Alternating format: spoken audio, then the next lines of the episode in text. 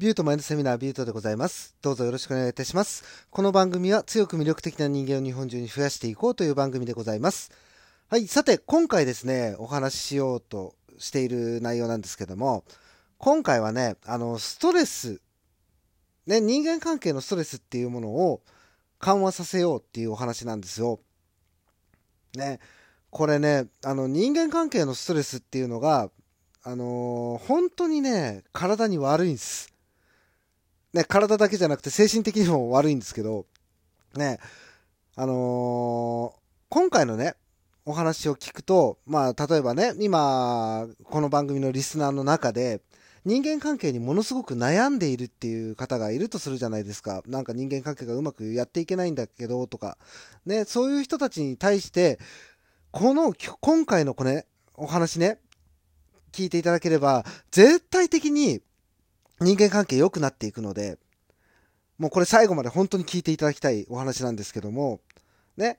あのー僕ね、今本当にね、人間関係のストレスってないんですよ。ね、別に独断嫌いな人もいないですし、ね、そしてね、周りの人間も結構ね、そうやって、どんどんね、自分のやりたいことをやってる人たちが多いし、なんかね、その人間関係一つにおいて、自分がね、成長していけたりするんですよ。だからこその今回のお話なんですけども、ね、あのーじゃあまあ早速お話ししていくんですけども、まあ僕ね、その人間関係、ね、人と接するときに対して、心がけてることがね、3つあるんですよ。で、あのーこれね、あの、どっかの音声配信の時に僕話してると思うんですよね。ただその時は2つまでしか話してなかった気がするんですけど、ね、あの、3つあるんです。で、この3つって何なんですかっていうことなんですけども、まず1つ目ね。1つ目が、甘やかさないこと。ね。2つ目が、同情しないこと。そして3つ目が、これ一番大事。相手の課題に踏み込まないこと。ね。この3つをね、僕常に心がけてるんですよ。ね。この言葉だけだと、さすがに何言ってるかわかんないだろうと思うんで、ね、あの、細かくね、説明はしていくんですけども、まず一つ目ね、甘やかさないことっていうことなんですけど、これもう読んで字のごとしです。もう人と接するときに甘やかさないっていうことです。ね、あのー僕がね、昔ね、よくやってしまっていたのが、これで、まさに。その、まあ、仕事とかでもそうなんですけど、まあ、例えばね、仕事で、私こういう作業ができないんですとか、僕こういう作業ができないんですって言われた時に、ね、やってしまってたんですよ、僕。じゃあやってあげるよ、つって。これはね、でも大間違いなんですよ、実は。ね、なぜかというと、ね、やってあげてもいいんですよ。もう誰でもできる作業だったらやってあげてもいいんですよ、別に。ね、だけども、結局ね、今、その接してる相手が、そこでつまずいてるわけじゃないですか。ね、つまずいてるっていうのが、これをクリアすれば、その人たちが一歩成長できるわけですよ。ね、そこで何でもかんでも、じゃあやってやるよって言って、やってあげてしまったら、それはね、相手の人間からしたら、この人だったらやってくれるっ。自分ができないからやってもらおうっていう、そっちの意識に変わってっちゃうんですよ。ね、要するに甘えることが癖になってきちゃうんですよ。ね、人間の成長っていうものを考えた時にそれじゃダメじゃないですか。ね、結局僕がいなかったらその作業をできるようにならないってそれじゃまずいじゃないですか。なのでね僕は甘やかさないっていうのをまず念頭に置いてるんですね。これ恋愛関係に関しても僕そうなんですけどね、例えば恋愛相談誰かからされるとするじゃないですか。じゃあ、その付き合ってる相手が、俺知り合いだから、ね、そいつとうまくいくようになんとかしてやるよって。やってあげちゃうと、結局、その二人の関係性っていうのが、僕を挟んだ関係性になっちゃうわけですよ。ね、それじゃいけないじゃないですか。ね、恋愛だなんだから、お互いが承諾した上で付き合っていかなきゃダメじゃないですか。ね、こういうふうに甘えられる状態っていうのは、僕がいなかったらどうしようもないって思わせてしまったらいけないんですよ。ね、相手が成長しないので。ね。なので、まず念頭に置いてるのが、この甘やかさないっていうことを僕は念頭に置いてるんですね。で、二つ目が同情しないっていうことなんですよ。ね。あのー、これね、知らず知らずのうちに結構みんなやっちゃってることだと思うんですよね。まあ、例えば、会社で調子が悪いって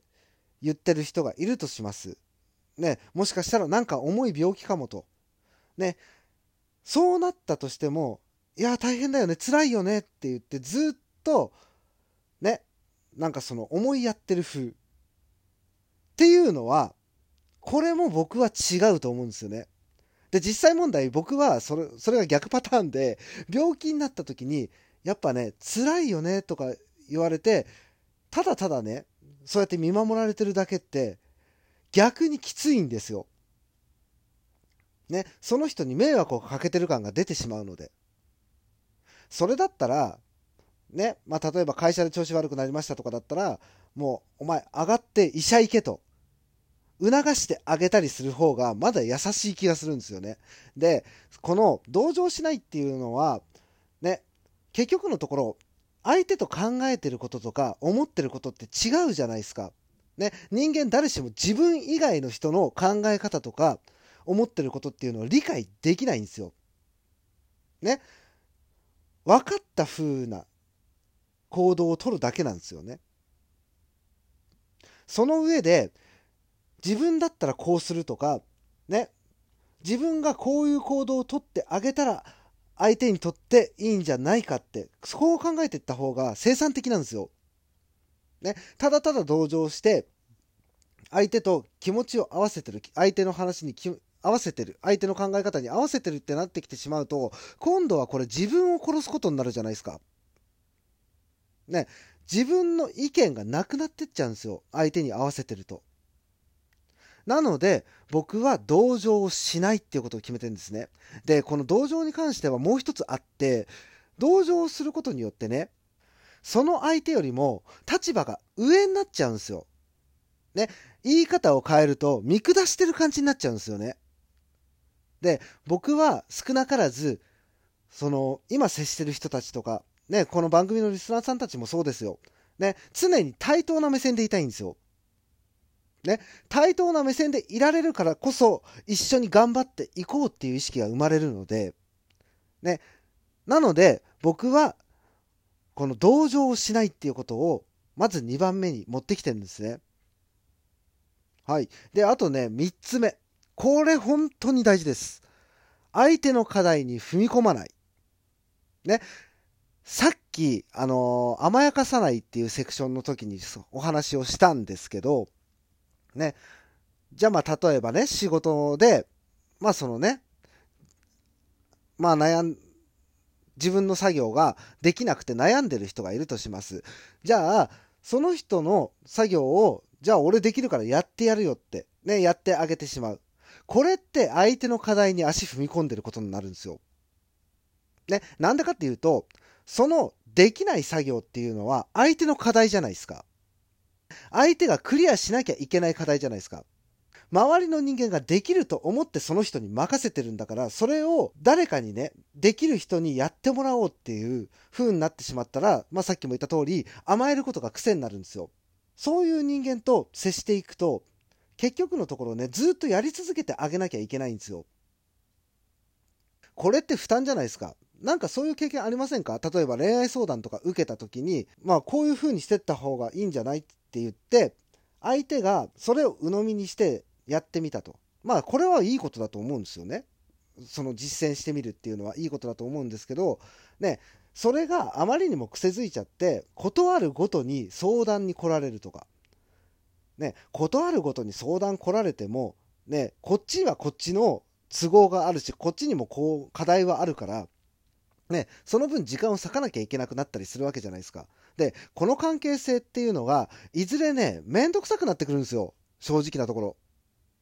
まあ確かに頼ってくれるのすごいありがたいんですけども、ね、こうやって頼られてきてしまうと、さっきも言った通りに甘えるのが癖になってくるんですよ、相手って。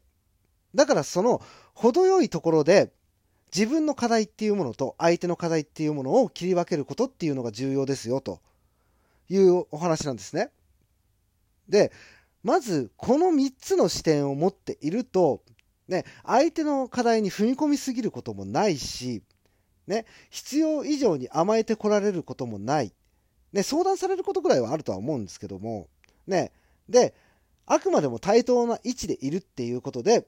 同情しないっていうのが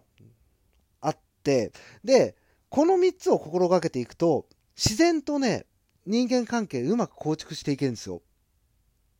少なからず僕はこの3つのことをマインドに取り入れた時に、すごくね、あの、気が楽になったんですよね。ね、必要以上に相手のために何かやってあげるとかないし、で、今までね、そうやって人間関係の中で、相手のために使ってた時間っていうのが自分のために今度は使えるじゃないですか。ね、この自分のために時間が使えるっていうのは結構大きなことで、ね、自分のために時間を使って自分を成長させていく。で、相手を甘やかすことがないので、相手もその目の前にある課題っていうのをどんどんクリアしていくんですよね。で、そうなった時に相手も成長してるじゃないですか。ね、この成長し合える関係っていうのがすごく理想的な関係なんですよね。なので、この3つのことをね、取り入れてみてはいかがでしょうかっていう今回のお話でした。ね、今回はここまでで終わりにしたいと思います。ビュートでした。バイバイ。